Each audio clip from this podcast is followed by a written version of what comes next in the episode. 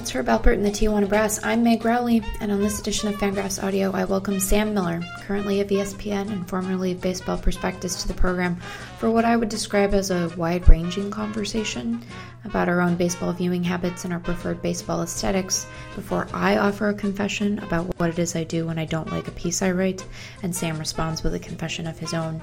Sam will also offer a pool based analogy for our collective experience of the pace of baseball that I think you will enjoy very much. But before you get to, it is my obligation to tell you that Fangraphs memberships are now available at fangraphs.com.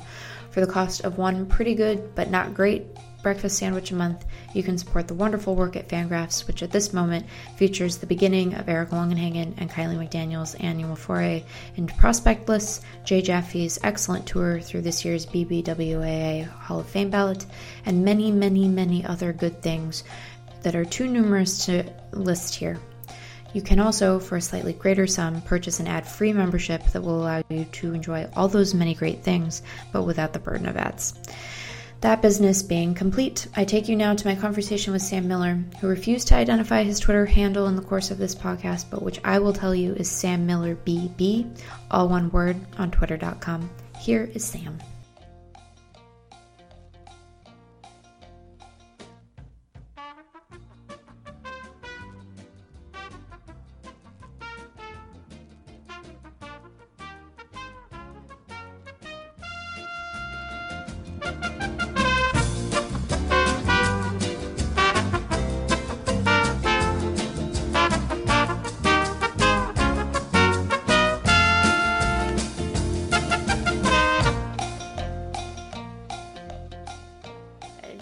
The like the things that Carson did, I find myself trying to decide like what of Carson to keep uh, in the interest of people not uh, revolting yeah. and fleeing this podcast, and what to not do. Like I find myself imitating him on accident when I do the intro. It's uh-huh. happened twice now. uh-huh. Song suggests a particular cadence that is very Carsony, but I liked how he would he would just like start recording start talking to you and then it, it would end up in the episode. It would be like oh is that is that you there? Would you like to join this conversation i'm having with a baseball friend? Yeah it's sometimes surprising even to the guest. Yeah. I try i try to give a little a little more heads up. You'll be introduced in in another intro where i will probably imitate carson but you're sam miller. That's you. Okay. It's a me. It's a me uh, hi, Sam. Hey, Meg. Thanks for joining me. Yeah. On, on my podcast. Yeah. You're very. Wait, so wait, so now we are recording? No, we are recording. Nothing changed. We've been recording for a minute and 13 seconds. Oh, my goodness. uh, you want to do it again? No, I think we'll probably just keep it all in there because right. we've already done a minute. Why get rid of work already accomplished? Yeah. I'm in the I'm in the content uh, biz. Yeah, now. you don't you don't throw anything away. If no. it's if it's good content, it's good content, and if it's if it's bad content, then uh, it's like uh, it's it's found poetry waiting to be found by somebody else. Yeah, or you know, sometimes it's found poetry waiting to be found published on Twitter, or you know, promoted on Twitter. Mm. I mm-hmm. actually don't tweet columns I don't like. it's a secret about me not of other people's, of my own work. I should clarify as the managing editor. yeah, that's very brave that you just said that because now everybody knows yeah. which which ones you don't like. Yeah, I think that they probably probably have picked up on it. Although, given my new responsibilities, the the pieces have been so infrequent lately that I'm just tweeting everything because. it's nice to remind people that I still write baseball words of my own on occasion, I guess. Yeah. You know, we hmm. had a one time a a boss of mine mentioned that um, nobody actually, hardly anybody clicks on the on the Twitter. Uh, that it, Twitter doesn't drive traffic, and so when when she told us this, everybody was aghast because everybody had been investing so much in Twitter, and then we found out that like you know hardly any of it comes from Twitter. It all comes from from other sources, and so it's not actually that important that you that you do Twitter well or that you um, tweet your articles uh, necessarily even and so I don't know this that I that I also don't tweet a lot of my articles anymore. Um, and that's sort of new. That's within the last couple years. And it used to be that it would be because I didn't like the articles, but now it just feels like some articles are just not Twitter articles. They're Yeah. they're they're website articles. Yeah. And I feel kind of like I'm bringing in I don't know I'm I'm like I'm bringing in the wrong holiday uh, music or something if I if I tweet that article. And so I also um, don't do that, but it doesn't necessarily mean I don't like the article. Although, as I told you earlier today, I don't like any of the articles until about six months later, and then I like all of them. Yeah. So if I don't tweet an article, I probably didn't like it. Uh, but if I do tweet an article, I'm probably also very scared of it at the moment. Yeah. They're nice to look back on in retrospect most of the time. Although you always find things, or at least I always find things where I'm like, oh, I should have done that differently. That's dumb. Can I like go back and edit? It's too late for any of the stuff at BP. I don't have access to that CMS. That mm. stuff's just set in stone. Those are mm. my words that Yeah. everyone's gonna read forever. Yeah. Well, you didn't have access to the CMS at, at BP, but you do have access to the CMS at Fangraphs. And isn't that fun? Isn't it fun? Isn't it so much easier to have an article up in the morning knowing that you can go in and either, if you accidentally said Vinny Castilla instead of Vinnie Pestano, that's okay. You can just change it. So that's one nice thing. But also, if somebody points out something really dumb that you said or a bad argument you made, you can just go in in italics and say update and then put the thing that you're That responding meant. to. Yeah. And you don't usually do that. Very, very rarely do you need to do that. But the sense of of openness um, that's that that you're that you are not locked out of this thing that you tried to say once uh, is really freeing and really great. And I, I miss that maybe more than anything else. Now, if I say Pestano instead of Castilla, Castillo, Castilla, then I have to tell an editor that I failed him Yeah. uh, which is not fun. And the way that I communicate with my editors is usually to email a um, an editor email address, and so I have to tell all the email editors that I failed them. And I wish I could just jump on in and fix it. I liked that. I like that a lot. it's like having a parachute.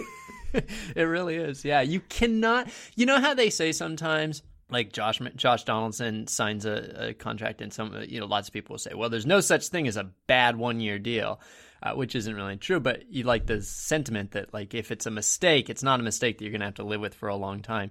It is like that when you have access to the CMS. Like nothing you write can possibly be so bad that you can't just jump in in the morning Whereas in, in real writing, with uh, with without access to the CMS, with editors who control your writing after you've submitted it, then we're all Justine Sacco jumping on the plane, you know. Mm-hmm.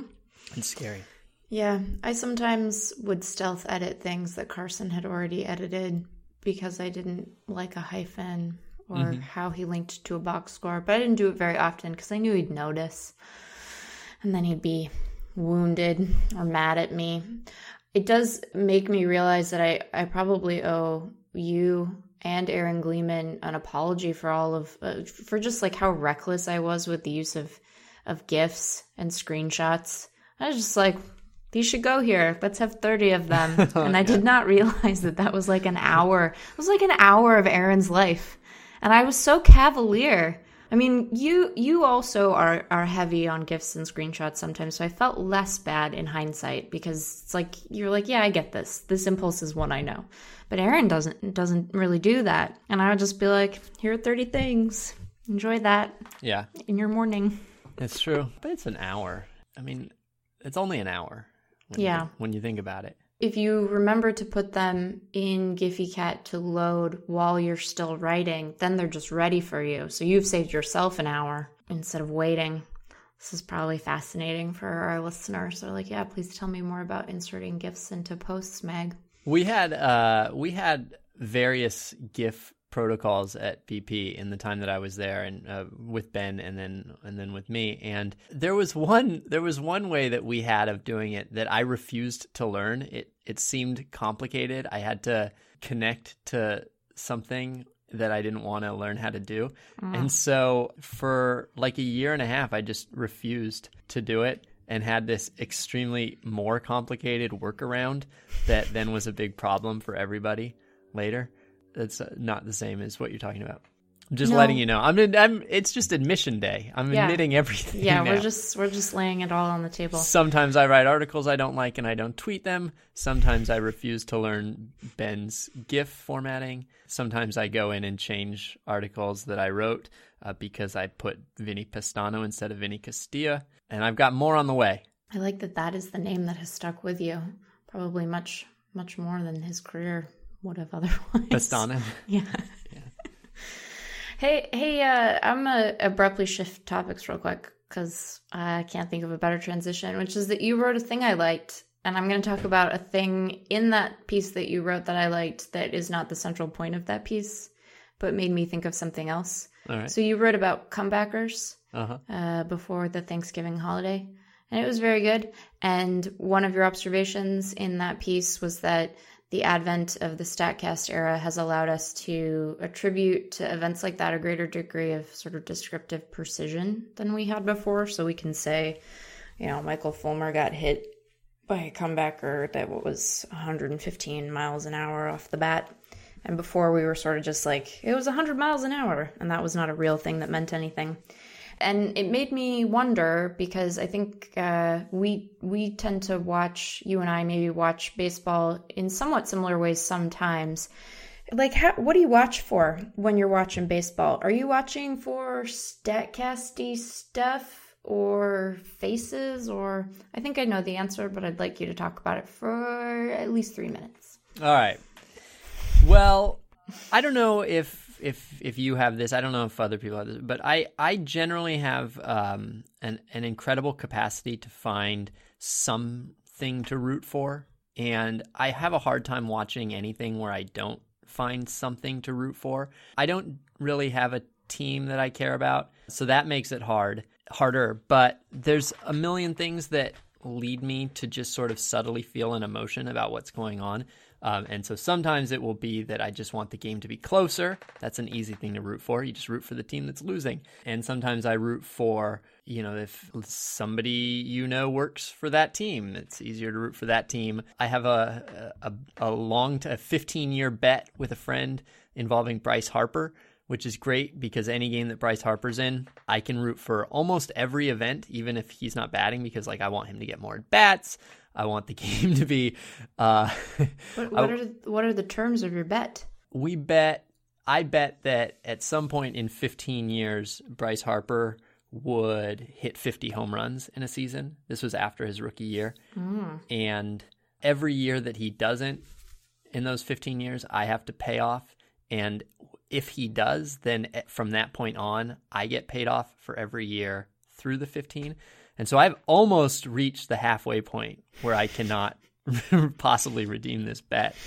Uh, but and so anyway, so uh, but with with a, like uh to give an example, I mean, so like obviously I'm rooting for Bryce Harper to hit a home run, which is a thing, a, a very direct thing. But Bryce Harper only bats four times a game. However, you want, uh, you know, you want, for instance, everybody else in the lineup to get hits so that he'll get lots of at bats, but you don't want it to be a blowout because then they might pull him out of the game. And you want him to bat with like runner on first but you don't want him to bat with like a runner on second and first base open. And there's all sorts of ways that you just start seeing the the odds of Bryce Harper getting another at bat subtly. Shift you want the guys around him to all have really good stats so that nobody will pitch around Bryce Harper. You want Bryce Harper if he doesn't home homer to get out. Like you ideally in this world Bryce Harper would be the eighth best hitter in the Nationals lineup, and he'd hit something like 160, 185, 560, and all of his hits would be homers. And Anthony Rendon would be an MVP batting behind him, and Adam Eaton would like literally always be on first in front of him and everything. And so you just start rooting for. So that's one thing is that none of this is particularly conscious, but there's always some way that like a segue where my body is just subtly moving and shifting and responding to the thing that is happening. So that's one thing. When I'm watching for the for the the non self interested part of the game, the, the content as it's interesting, uh, I watch the catcher's glove a lot. I do watch the fans a lot. I watch. I like to watch the uh, I like to watch for cutaway shots. So anytime you get the center field camera shot so much, and then you get the the the shot of the batter head on from the camera well where you can see like four fans behind him, and then you get the shot, the close up of the pitcher, and then you get the manager close up, and you get those four shots a ton. And so by the by the top of the second, like you're done with those. And so I watch for cutaway shots where you can see anything else. You can see Yeah. the, the ads or the, the gum bucket. I, I never miss a gum bucket. Yep. I wish that the I wish that those moments were like time stamped in MLB TV. If only because it would make writing easier as a person who also likes those and finds like weird stuff to say about them. It's like, hmm. oh yeah, here's this child in like who's dressed as a hot dog. And sometimes I will watch a thing and I will remember that that happened, but I, hmm. I won't remember where because hmm. like Yeah. you know, a baseball game lasts like 10 hours now. So then I have to sit there and do this calculus of like, is Mm-hmm. it worth it for me to watch a full hour of this game to find the 20 seconds that Yeah. they showed the kid in the hot dog? Sometimes it is, but a lot of the time it's not. Yeah, when I'm really on my game, I'll I'll keep a little note that says, you know, sixth inning Astros feed, two outs, one two pitch, and then the next day, when the MLB game is archived, I'll just go and I'll do a quick, I'll, I'll make a quick GIF of it or do a quick, you know, grab of it, and then I'll have it somewhere so that I can refer back to it. Because if you don't do that, then they pile up and you're never going back to it again. Yeah. And then you get yelled at, or you realize that a thing that is only 2,000 words long is taking you like a week and a half to write. I mm-hmm. mean, like theoretically, that happens to some people who exist in the world. I, I I used to be a big pitch count guy. I loved to I I would keep track of the pitch count almost more than I would keep track of the score. I had a I had a feeling that like pitch count was really how you could tell who was winning the game. And that just became less and less true. If it was ever true, but it's less and less true. And so that's not something you can do anymore, but I really like the playoffs because pitch counts become really important again Yeah. because you're always thinking, oh, can he can he come back tomorrow? Can he throw on his throw day? Or you know, can he pitch back to back games? And so I like that in the postseason. It doesn't really work as much in the regular season. I I had another one, but oh, I like outfield positioning. uh, uh, And it's so it, it is much. It, it feels like a thing that you would be a. Uh, what am I trying to say? They show that a lot more often now. Like we get the yeah. Because people are always in search of. Sometimes even when there is not a funny shift in the outfield, they're in search of a funny shift in the outfield. So the camera will pan up like, uh, is it there? You know, Yeah, like you're peeking over a wall. Yeah, it's great. It used to be that if you wanted to write about positioning, you really had to there were a lot of screen grabs of that like super blurry moment where they where the contact is made and they they switch to the overhead camera from behind home plate and for just that blurry second you can see the whole field. And so the screen grabs were horrible and garbage. But now they really do. They show pretty much every time a fielder moves, they show it. It's been great for content. But otherwise, I just write about, I, I just watch whatever I'm going to write about next. And most of what I watch, in fact, is either what I'm planning to write about next or it's, I'm not really watching it that closely. It's just on because it's 405 Pacific. Because there happens to be something on. So you don't you don't sit there and I've been trying to think if it would be worth it to sit down and be like, I will write something about this game. I guess that makes you a beat writer, but just be like, you have to write something. You have to find a funny or interesting or compelling thing about this. And I'm worried it'll make me really hate baseball if I give myself that challenge because there will be games that are dumb or uninteresting or like a real slog. And and then I'll be like, oh God, what am I doing with my life? I uh, I think that it will surprise you. I think you will have the exact opposite reaction. I find that the hardest thing about baseball, after having written about it for for a while, but really for even I found this the second year that I wrote about it, is that it's a little hard to trick yourself into thinking that this counts because you know that at the end of the year someone's going to win the World Series and they have a parade and then they're just going to start over. It's the starting over that is really disillusioning the first time you write about it because you're like, oh, they're not like they didn't just end and go, ah, we have a champion, we're done, baseball settled. They Yeah. they just do it again, and that's great for fans. But if you are writing about it, there's this feeling like, oh, so that they're just gonna do it again, okay, and so, but if you're if you kind of move away from the from like the, the the stakes of the game and to the something interesting is happening part of the game. I mean, I don't. Why am I telling you? This is what you do. This is how you write. You've been doing this for years. This is exa- this is like the thing that I've probably stolen from you. But uh, in a more specific and uh, evidence based response to that, I did one time. I looked at the the saying that every time you turn on a game, you have the chance to see something you haven't seen before. And so I took an entire slate of games for the day and I watched a bunch of them and I a bunch of people helped me by also watching a bunch of them and we tried to find something in every game that was interesting and that we had never seen before and uh, it basically worked. That I I would not say that that article was a smash success. It was hard to sell twelve essays about totally different things that were all pretty small. But I reread it recently, and as with most articles that are six months old or older, I really liked it. I I think it's part of why I don't think I tweeted it though. we should go back through and be like, no, this one actually aged fine. yeah, we've we've turned around on this. We've we found this worth the time that we spent away from our gardens by by writing this piece. I, I find I think that's maybe perhaps why I am always so drawn to to watching faces because they are sort of inherently more interesting, although or you know, sort of more apt to change game to game.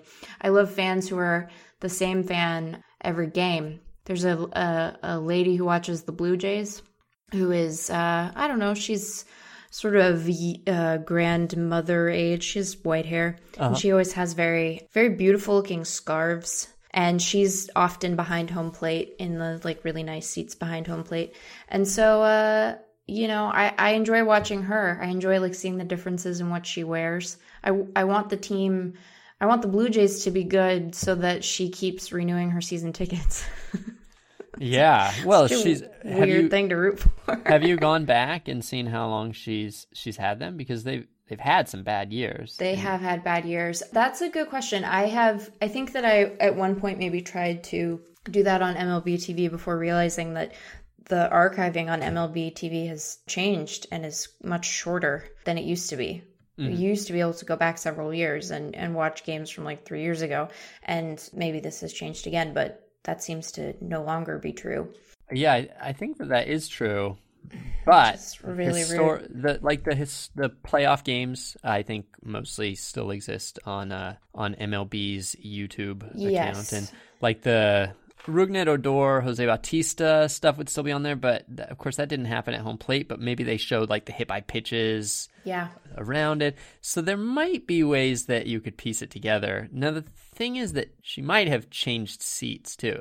She could have changed seats, and also you know, you have this moment where you're like, Am I going to write 2,000 words about a stranger? Yeah. Just hoping she doesn't ever find out yeah. that I've done that. Yeah.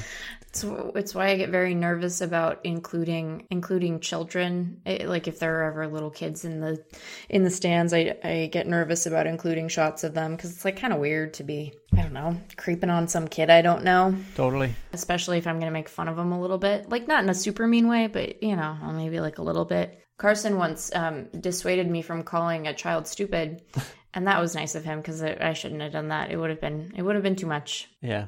Uh, so I didn't, and I'm I'm grateful for that editing. Now I have to, I don't know, rely on others. I guess it's another reason to root for the Blue Jays, but uh, but Carson won't be behind home plate. Although I wish he would be. I wish that people I knew were behind home plate more often, so that I could feel like I was seeing a pal while watching a baseball game full of strangers. I'm impressed that you discovered the the Blue Jays lady because I'm always surprised. Every I occasionally will have this thought like, oh, these are probably the same people every game, and then I look at them and I go, I don't recognize any of them, and that's the end of that thought. I think it's because she has, you know, she has that very sort of distinguished uh, looking bright white hair. Uh-huh. And so she stands out on the broadcast plus the scarves. She has uh-huh. these great scarves. And I yeah. think that there were several times where I was like, oh, that's a great scarf. I'm like, that's the same woman.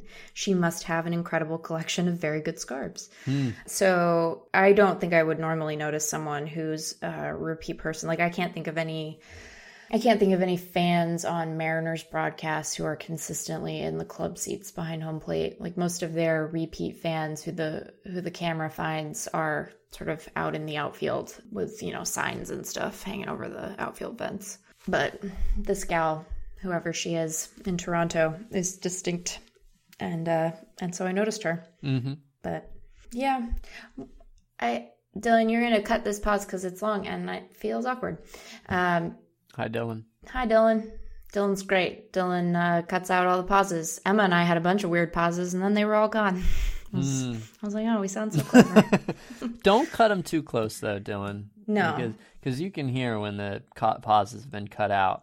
right. And you then, don't. You don't want to think they've been cut out, yeah. so you got to leave a little pause in there. Well, now Dylan might have to leave this in because that's just good. That's just good advice Behind Good for those scenes. aspiring podcasters out there. Yeah. You had a podcast. So I guess we are.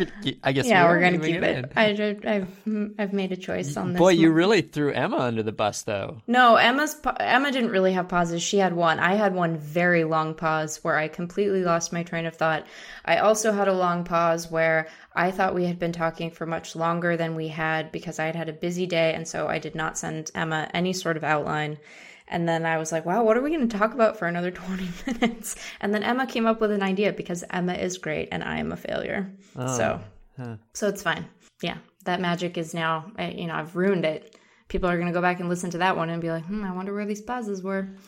Yeah, well, Uh, probably, they probably already noticed them because Dylan probably cut it too close. Dylan, Come on, Dylan. the worst.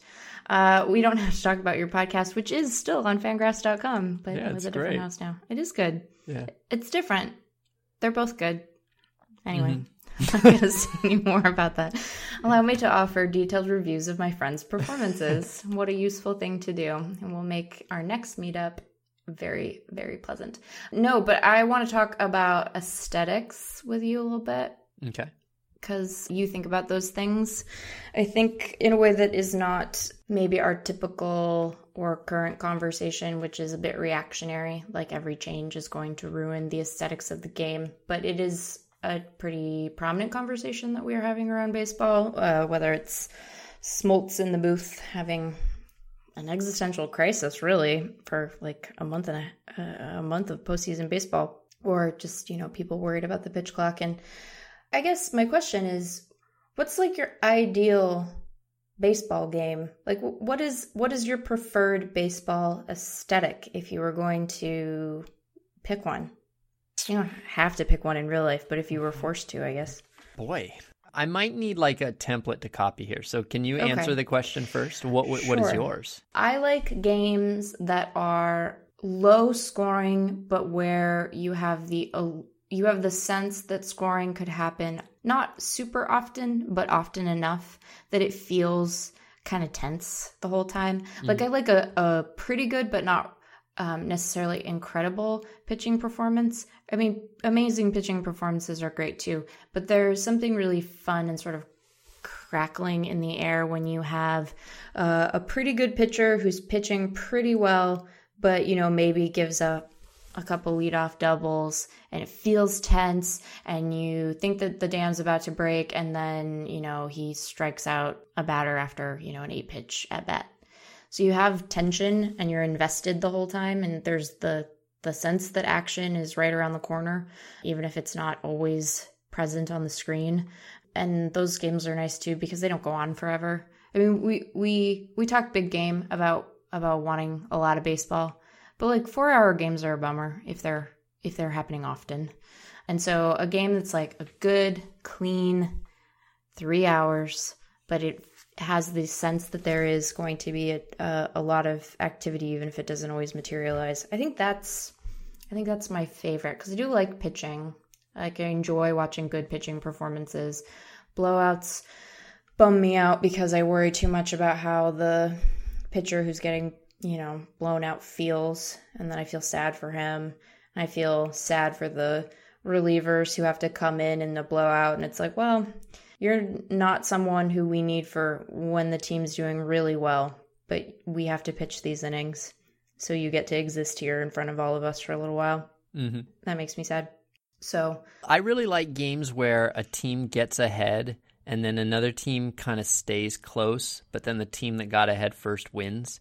Mm, I I actually don't really like the late comeback win probability graphs where like one team's up up up and then like oh now it's uh, it's all the opposite. I I like the threat of that. So I like a team that's close cuz you're always thinking are they going to come back. But to me there's I like a kind of a clean rationality to baseball sometimes. I like it when the better team wins a lot and I like it when the smart teams smart decisions pay off and I like it when the stars hit home runs uh, and I like it when the ace pitches well, and I like it when the team that's ahead wins the game. And so I tend to like those things a little bit without realizing that I like them. I don't spend much time thinking about those specific details. It's funny because we tend to spend a lot of time thinking about very specific things like is the batter stepping out of the box right now? And is that slowing things down? Or is the catcher visiting the mound and is that slowing things down? Or is there 2 minutes and 50 seconds of ads instead of 2 minutes and 40 seconds of ads?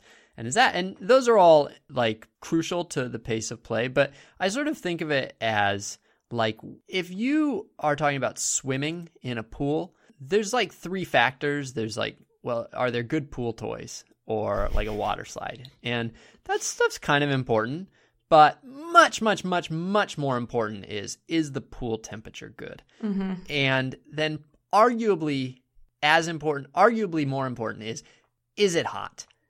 And Yep. if it's hot, then you want to swim. And if the pool water's good, then you want to spend all day in there. And it does not really matter whether there are good pool toys.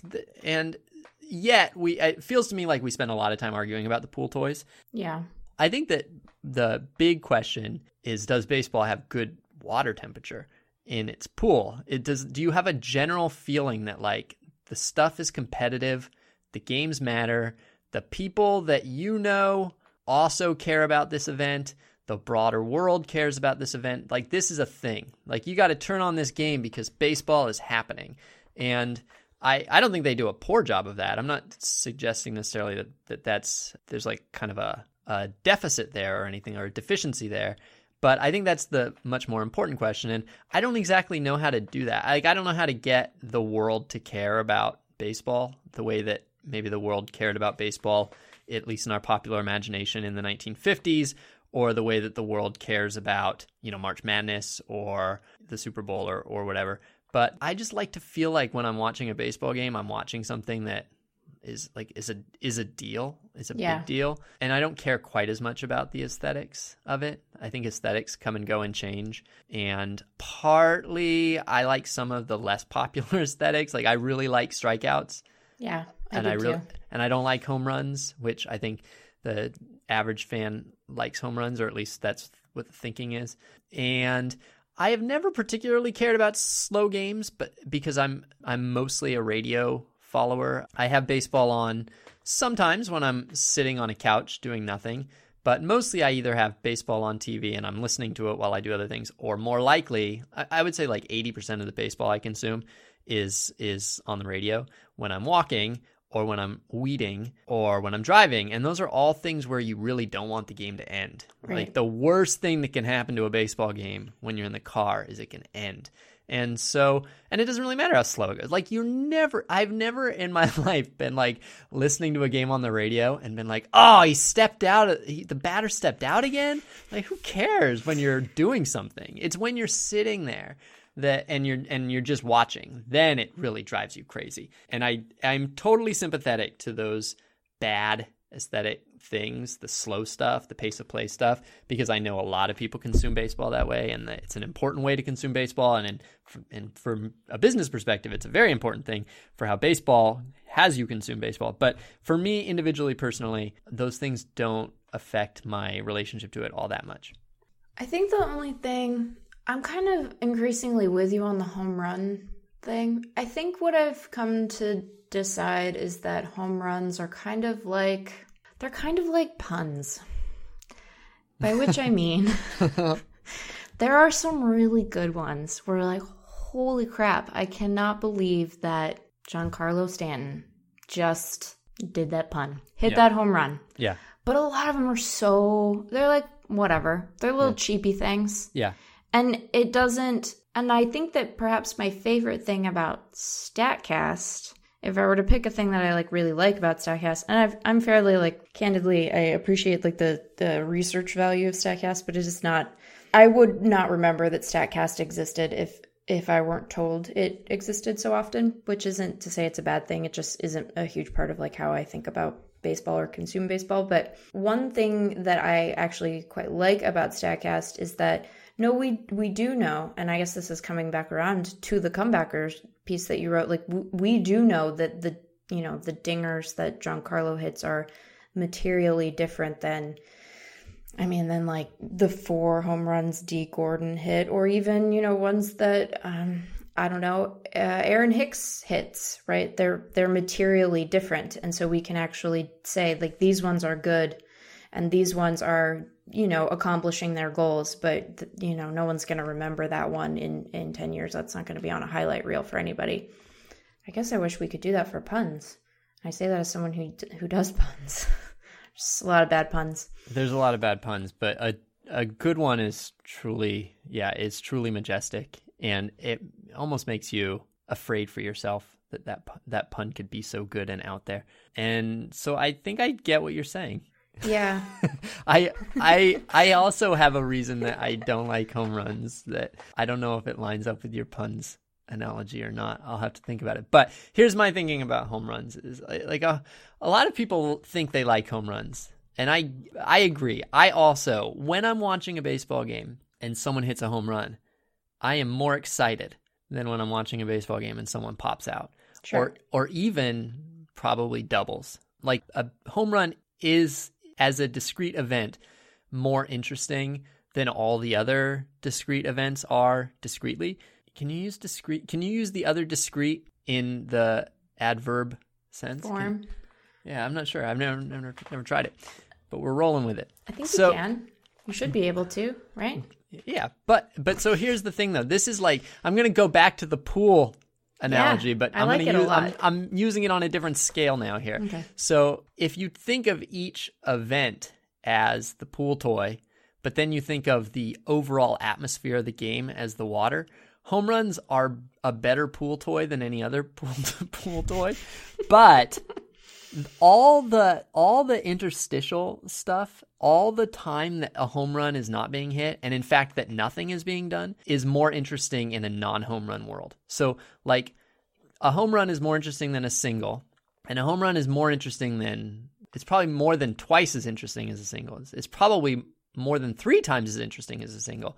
But the, the the sequence of three singles in a row leaves all that time in between where you're into it. Mm-hmm. Whereas a home run gives you nothing except that moment. There's no there's no like interstitial for the home run. There's no like build up to it. There's no really even like leftover. There's no runner still on after it. It's a great thing that then it evaporates in a in a really weird way. Like you know how everybody's always talking about how home runs are rally killers. Everybody being like people that we you know roll our eyes when they say it's a rally killer. Mm-hmm. A home run is for the audience definitely a rally killer, and rallies are are fun. Yeah. And so, um, so that's that's what I'm saying about home runs. I also, I mean, I I like them, but I don't like a game that has a lot of them as much. I find that when I'm, if I am at the ballpark and someone hits a home run, I, for whatever reason, and we're going to distance this statement as far as possible from your your pool analogy. I find that I'm like, oh, I can go to, I can get up and go to the bathroom now. Oh right, yeah. No, I know. It's like, oh well, that's it's done. It's we done. Did it. We Like, did it. I, I know, I know an important part of the result of this half inning, which is that run or runs were scored. And knowing that, you know, I I mean, if it's, if it's like a late rally late, it's different. But if you're in the, the third or fourth inning and a guy hits a home run, you're like, oh, all right, I'm going to go to the bathroom. I'm going to get another beer. I'm going to come back. And then by the time I do that, the, the next half inning will have started and I'll get to watch someone pitch who I want to. And, and that's, that's probably a bummer for baseball. It's a problem. I mean, not like a problem, but like a small problem for the sport that it's this big exciting thing happens and then you're like, okay, now I can disengage entirely and go do something else for a minute. Yeah, and you would never d- you would never do that with a runner on second and Nope. one out. Never.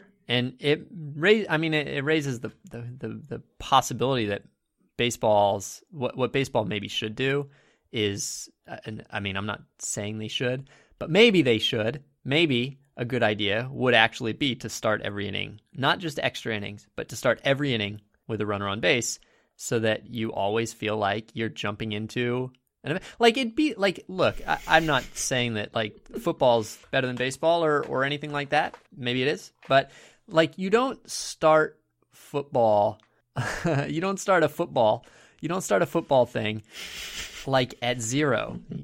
You, you, started at like at the 20 and I don't know if the, I'm trying to think if this works. I, maybe I, am not. I'm not committing to this. no, I'm not committing to this point. But like you got you got the basketball and you got the football and you got the soccer and you got the hockey. They're all like more fluid. They're not like discrete events the way that well, I guess football is. I guess all of them are. Someone else decide whether this makes sense. The difference, the difference, but like the the dynamism of all of those sports is in itself very compelling, right? So yes. it's different in that way. So even if you don't start, you know, on the 20, like if you're guy if you're football guy i know about football like if your if your returner uh, returns a punt that he should not have and gets tackled at the two you're not going anywhere you're going to mm-hmm. sit right there in your seat because you're like well either they're going to figure their way out of this which will be exciting or they won't, which will be devastating, but is like a thing I can't miss because then I will be the person who was like in the bathroom when they scored a safety or whatever. Mm-hmm. And so, oh, that's a good point too. If you're on the two in football, it's interesting going the other way. Right. Yeah. Yeah. Also, the 25. I know that they start on the 25 now. They do. They do start on the 25 now. I was uh, look. I don't. I'm not. I'm not expressing this well because I don't yet know what I think about this thing. It's just coming. It's just planted in my head a little bit. But it seems to me that if, for instance, if you imagined hypothetically, the I don't watch football all that much, but when I do, I like to see really long passes that are completed. Like mm-hmm. I like to see 70 yard passes. And so you could say, oh well, Sam, the sport for you would be a version of football where there's only one play the 70 yard pass. But of course, we know that would be a really boring football because, right. like, you'd see a couple of them a game. They'd be better than all the 12 yard runs are. But in in the aggregate, a game of 12 yard runs is more interesting than a game with two 70 yard passes, right? And so I feel like I'm now just repeating myself. I think where we have ended up, and like I wrote about, uh, I wrote about Jean Segura earlier, mm-hmm. uh, you know, when there was still baseball happening, because Segura was this not just because like you know he's a mariners guy but like he was a very extreme in fact at the time like the most extreme example of a particular profile of player that we don't see in baseball very often. You know he had the the least amount of daylight between his for for qualified or on the way to being qualified hitters with batting average of at least 300 he had the smallest amount of daylight between his batting average and his on base percentage. So he was getting on base entirely through hitting. And i appreciated that that type of player existing in in the world next to Aaron Judge because there's a lot I mean there's only one Aaron Judge but there's a lot of of imitators right who are relying on uh, home runs and are more sort of three true outcome happy. And uh, there was someone in the comments who said oh Dave Cameron wouldn't have liked you which felt very mean because like they don't know. Dave likes me fine. Um, but also i think missed the point which is like the variety of things is compelling.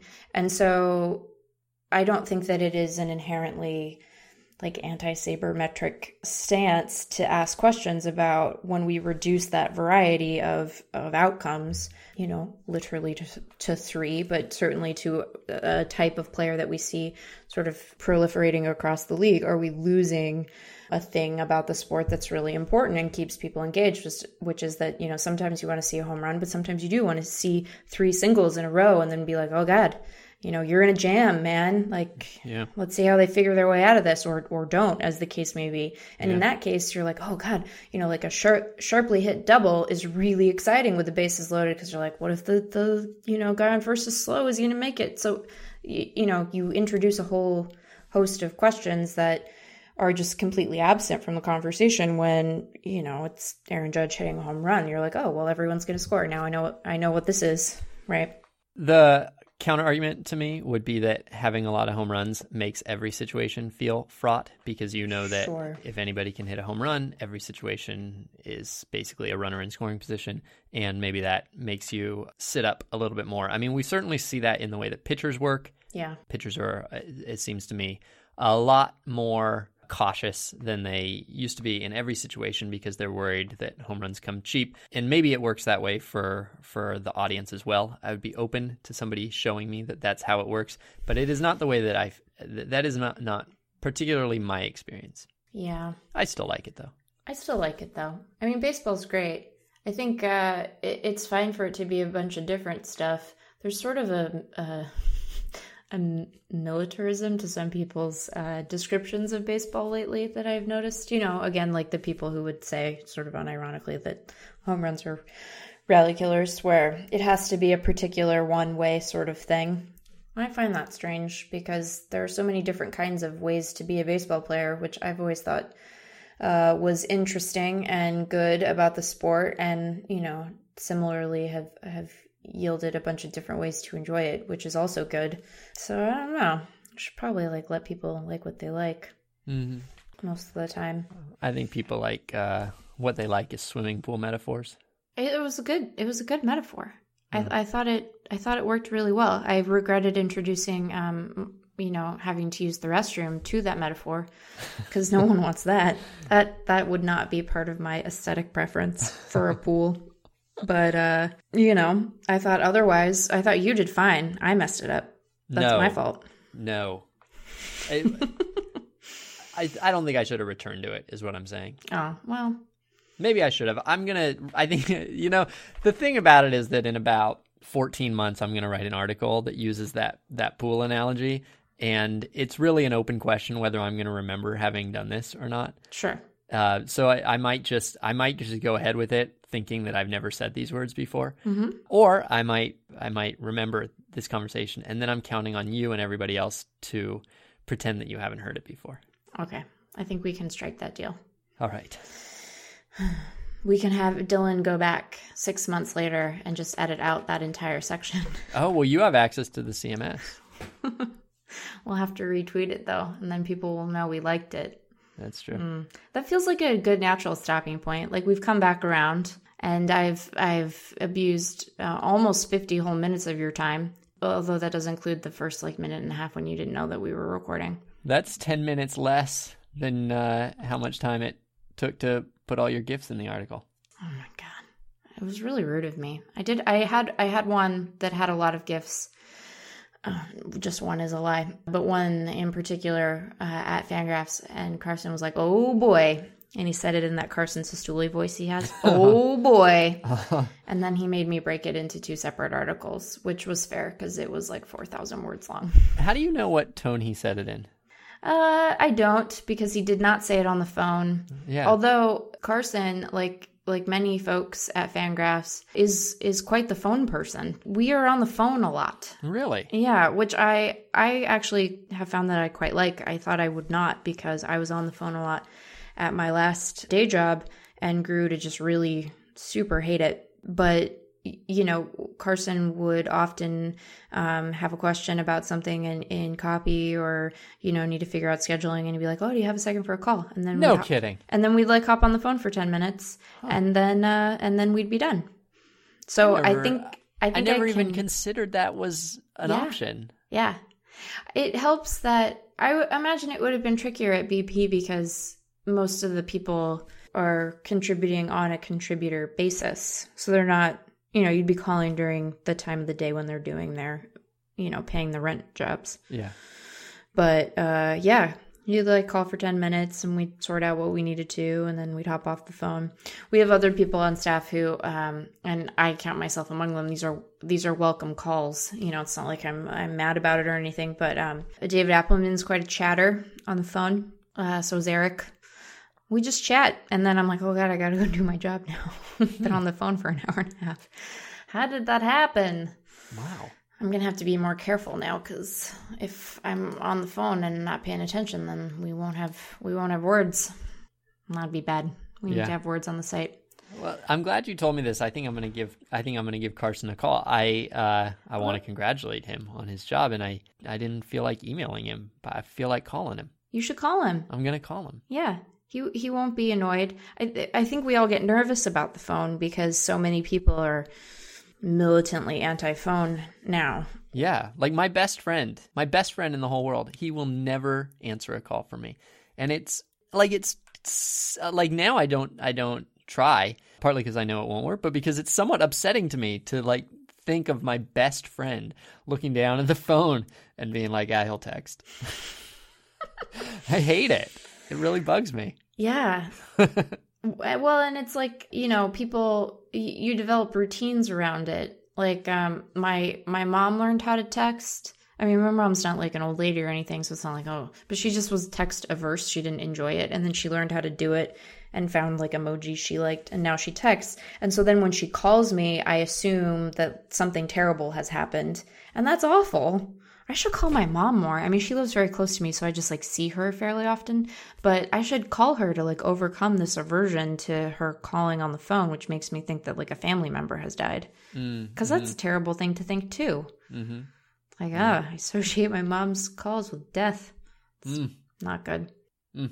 I've decided I'm moving away from telling people that they fulfilled their obligation because that's such a Carson thing. And this isn't Carson's show anymore, it's my show.